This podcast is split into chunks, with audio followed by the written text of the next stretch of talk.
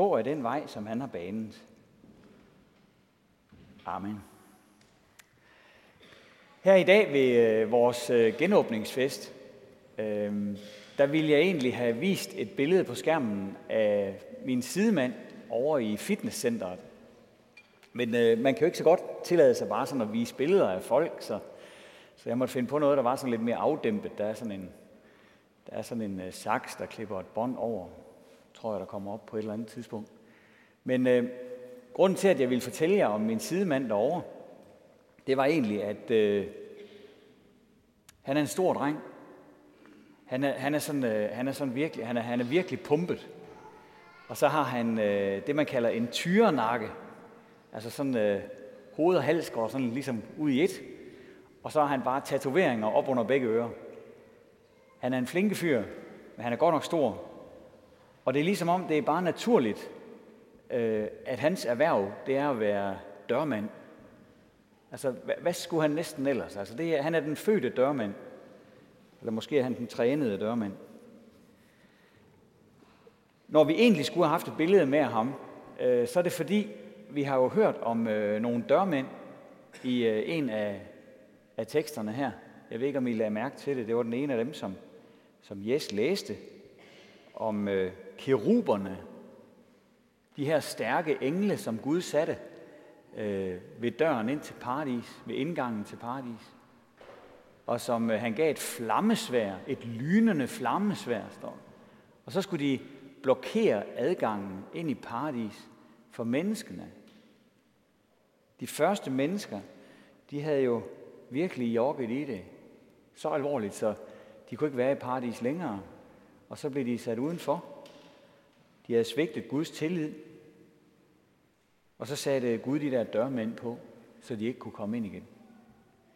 Øh, vi aner ikke, hvad det der flammesvær var for noget, men det virkede. Det var sådan øh, nærmest som om øh, paradis øh, skiftede dimension. Altså fra at have været øh, verden, have været her på jorden, at så blev paradis noget uopnåeligt, noget som vi ikke øh, har adgang til længere, vi mennesker. Vi kan simpelthen ikke, øh, vi kan ikke gå derind. Øh, det er som om paradis er i en helt anden verden, end den, som vi lever i. Paradis på jorden, sådan var det engang, sådan er det slet ikke mere. Og hvis vi er i tvivl om, om det er rigtigt, så kan vi jo bare læse nyhederne. Sådan er det jo. Altså, der er virkelig gået øh, død og undergang i, i verden, det må vi bare sige. Der er kæmpe problemer i vores verden. Livets træ står ikke længere midt i den verden, som vi kender. Og alligevel så holder vi genåbningsfest i kirken i dag. Ja, egentlig så er der genåbningsfest hver eneste søndag, vi har gudstjeneste. Genåbningsfest. Hvordan hænger det sammen? Jo, der er sket noget vigtigt her i verden. Sagen er, at der er kommet en til os fra paradis. Vi har fået besøg. En, der kan genåbne paradis for os, så flammesværet og de her himmelske dørmænd ikke skal stå imellem os og livets træ. Hvordan åbner han så adgangen? Hvad gør han? Ja, det fortælles der om mange forskellige steder i vores Bibel. Og i dag skal vi nøjes med tre af dem. Det første er fra Romerbrevet i Ny Testamente. Her står der i kapitel 5. Da vi nu er blevet gjort retfærdige af tro, har vi fred med Gud, med vor Herre Jesus Kristus. Ved ham har vi i troen fået adgang til den nåde, som vi står i, og vi er stolte af håbet om Guds herlighed. Vi er blevet gjort retfærdige af tro. Det er altså retfærdighed, det handler om. Okay? Retfærdighed giver adgang til paradis, som ellers er lukket for os. Retfærdighed giver adgang. De første mennesker, de smed deres retfærdighed på gulvet. Simpelthen. De svigtede totalt. Og den her uretfærdighed, den har siddet i os alle sammen lige siden. En hver af sig selv nærmest. Og ingen af os er retfærdige nok til at kunne krydse dørtærsklen ind til paradis. Men situationen den ændres altså, når vi tror på Jesus. Når vi tror på, at han er den, han er. Den, han siger, han er. Og når vi tror på det, som han har gjort for os, at det gælder os. Så bliver der adgang til nåden, adgang til paradis. Jesus, han er den nøgleperson, Gud og menneske, på én gang. Den eneste, det kan siges om. Den nøgleperson, den kosmiske nøgleperson, der kan skabe fred mellem Gud og mennesker. Han repræsenterer begge parter som den eneste.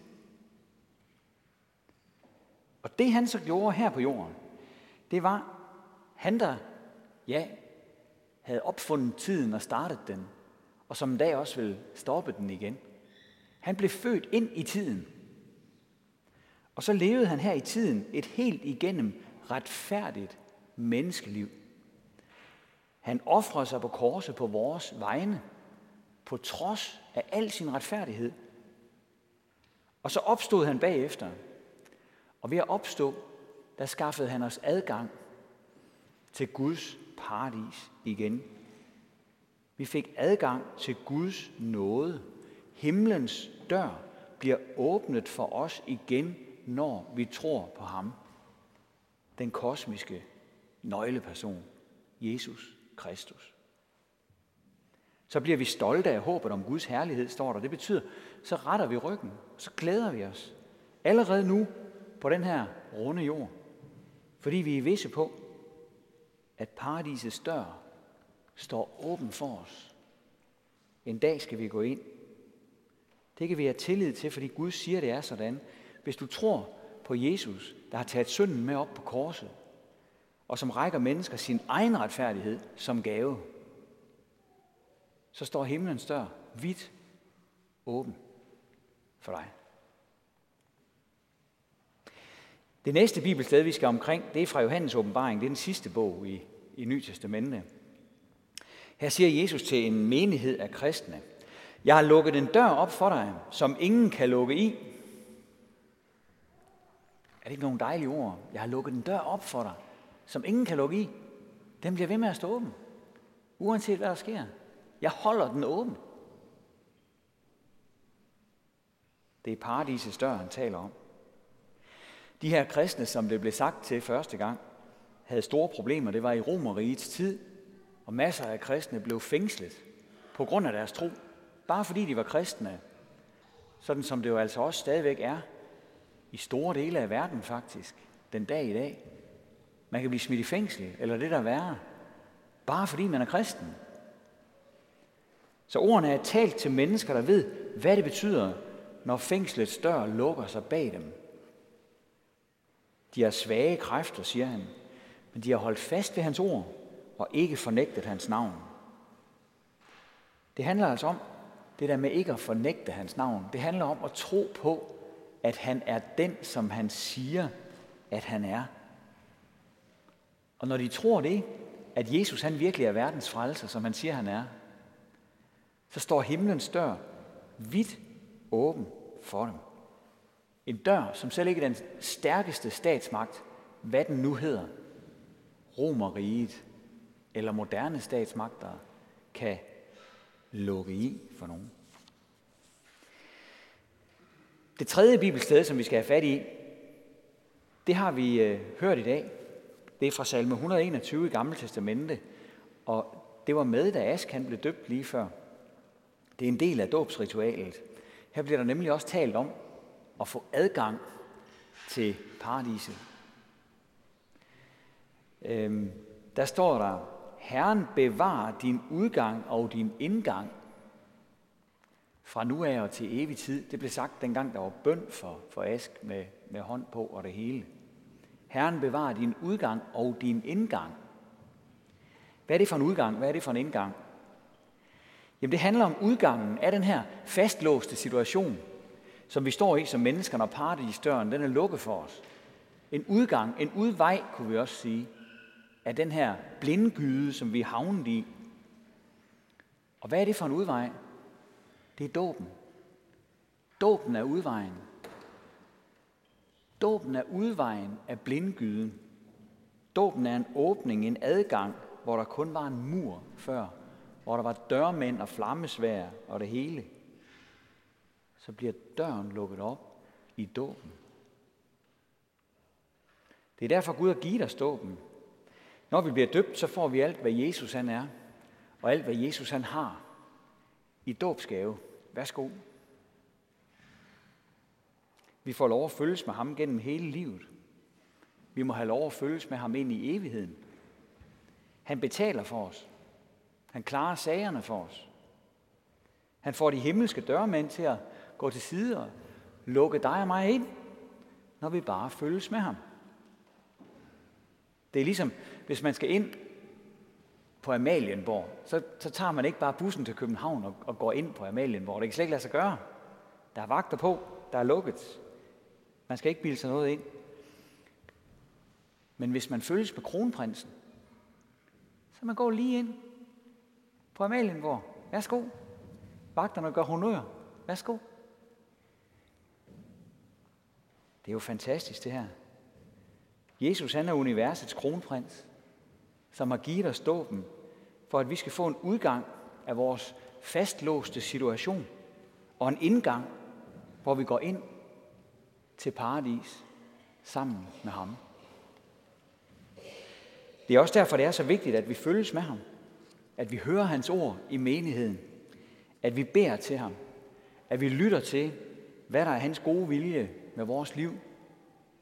For på den måde, der kan han bevare vores udgang af blindgyden og vores indgang til paradis fra nu af og til evig tid.